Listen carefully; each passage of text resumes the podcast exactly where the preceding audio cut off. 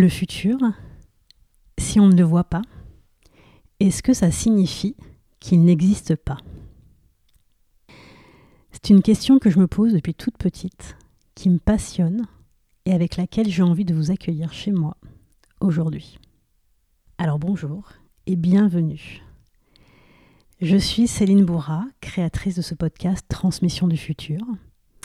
Et pour résumer mon métier, mon art, en trois mots, on pourrait dire qu'il est contenu dans le titre de cet épisode. Créer les futurs. Oui, parce qu'il y a autant de futurs possibles que d'individus sur Terre. Il ne s'agit pas de prédire ces futurs, ni de les subir, mais bien de les créer, avec l'entièreté de ce qu'on est. Et c'est là que l'histoire avec un grand H peut rencontrer l'innovation, au sens le plus pur du terme. Créer ce qui n'a pas encore existé, mais qui est déjà présent dans l'air du temps, sur d'autres plans.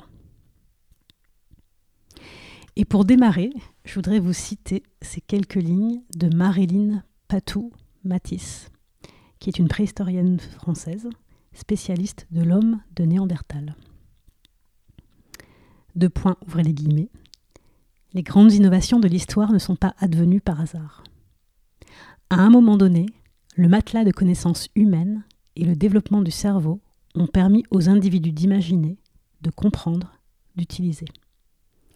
L'innovation était dans l'air, il suffisait de la voir et de la capter. Fermez les guillemets. Pour ceux qui me connaissent et ou me suivent depuis quelques temps maintenant, vous ne serez pas étonnés si je vous dis que je suis en train de mettre sur orbite l'école de création des futurs. La substantifique moelle de tout ce que j'ai produit et transmis depuis onze ans maintenant, pour permettre à d'autres, qui en ressentiront l'appel, le besoin et l'envie, d'intégrer la création avec un C majuscule au cœur de leur vie et de leur entreprise.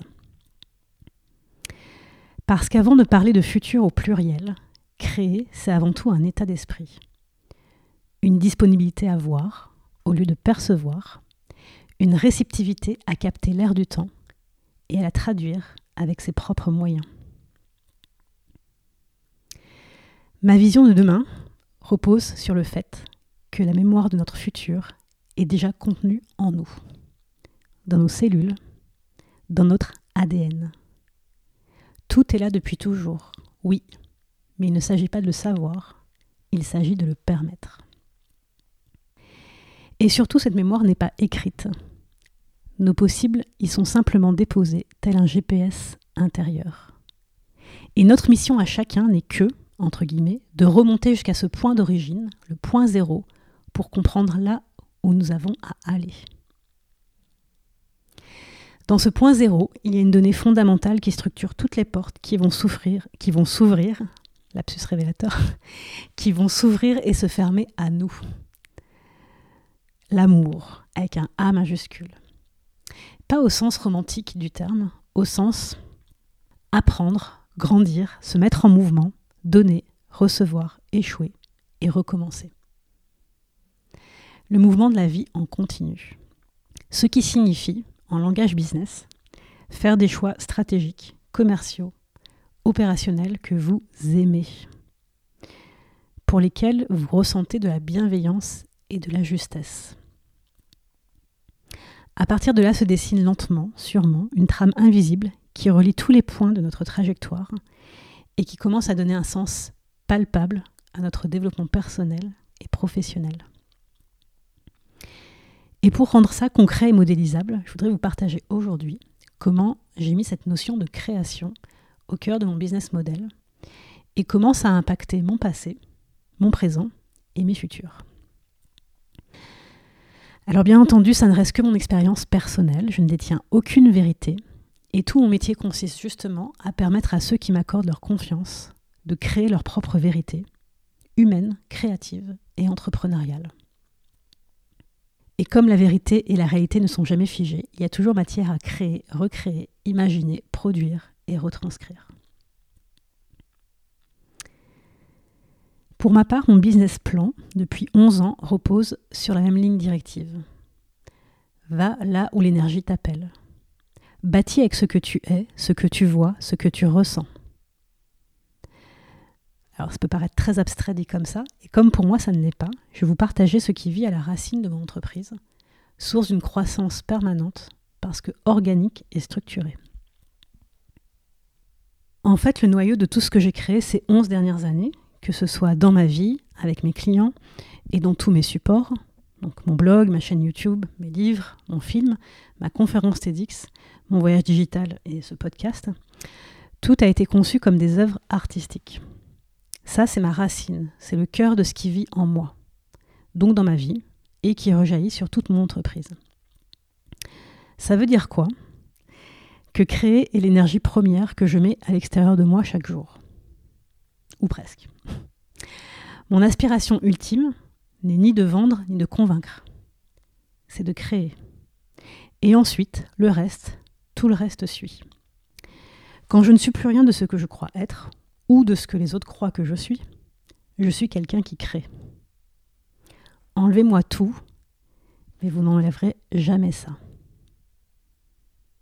Je suis née ainsi, et je crois que l'on est tous nés ainsi. Avec cet instinct créateur, bien avant d'être des créatifs ou même des artistes.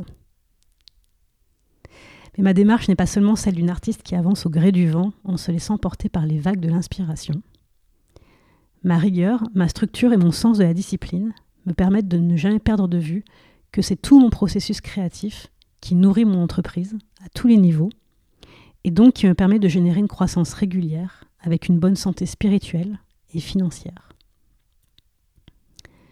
Ce sens inné de la création, je le corrèle donc à une observation et une écoute très fine de mon environnement, des besoins de mes clients, pour générer tous les flux commerciaux, opérationnels, économiques, dont mon entreprise a besoin pour grandir.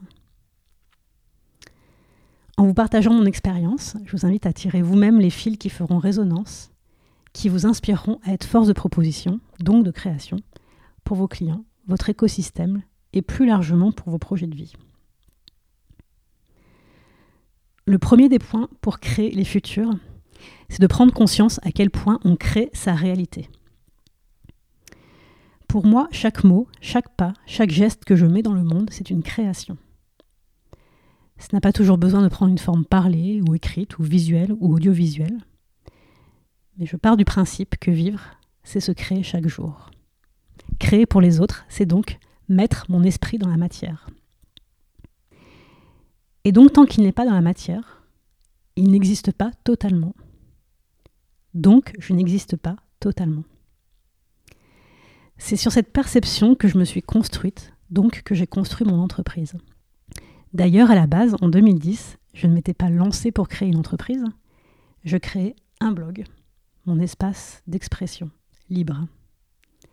Et il s'avère que c'est devenu ensuite la porte d'entrée de mon entreprise.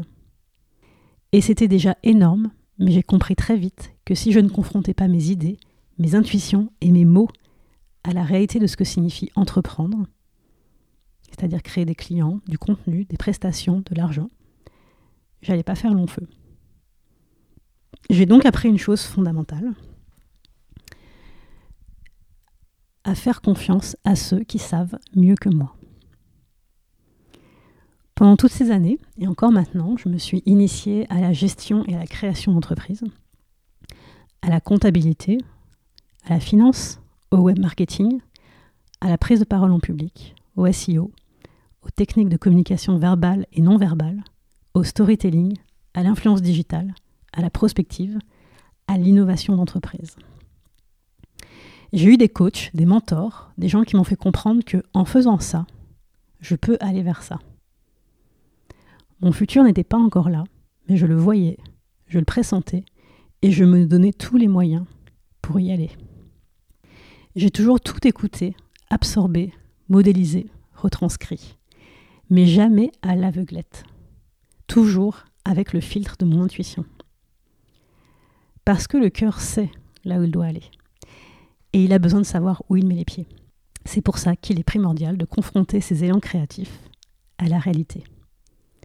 Poésie et pragmatisme, toujours.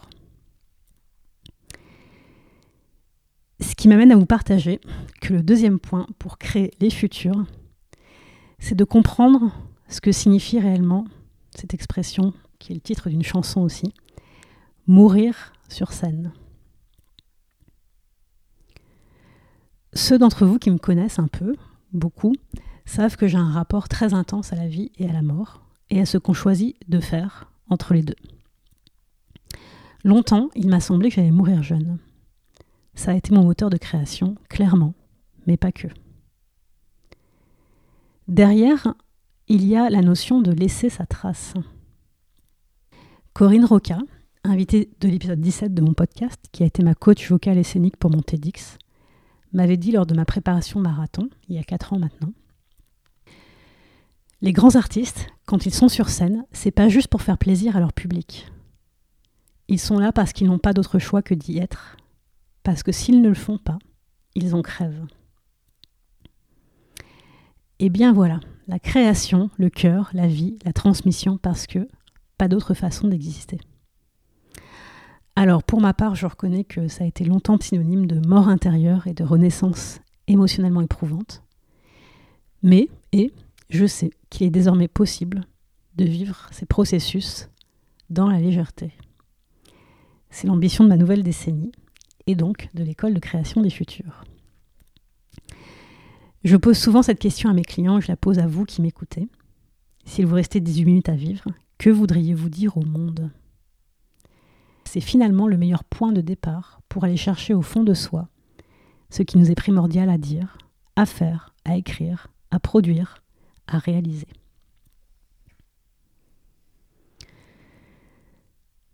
Le troisième point pour créer les futurs, c'est de savoir ou d'apprendre à savoir fabriquer de l'argent. Parce que finalement, ces multiples aventures créatives, comment elles m'ont permis en onze ans d'avoir une entreprise en croissance permanente avec un métier que j'ai inventé de toutes pièces. À quoi ça tient, au juste ? Avec le recul, je comprends que c'est lié au fait d'avoir toujours fait le choix conscient d'aller vers ce qui me rend vivante.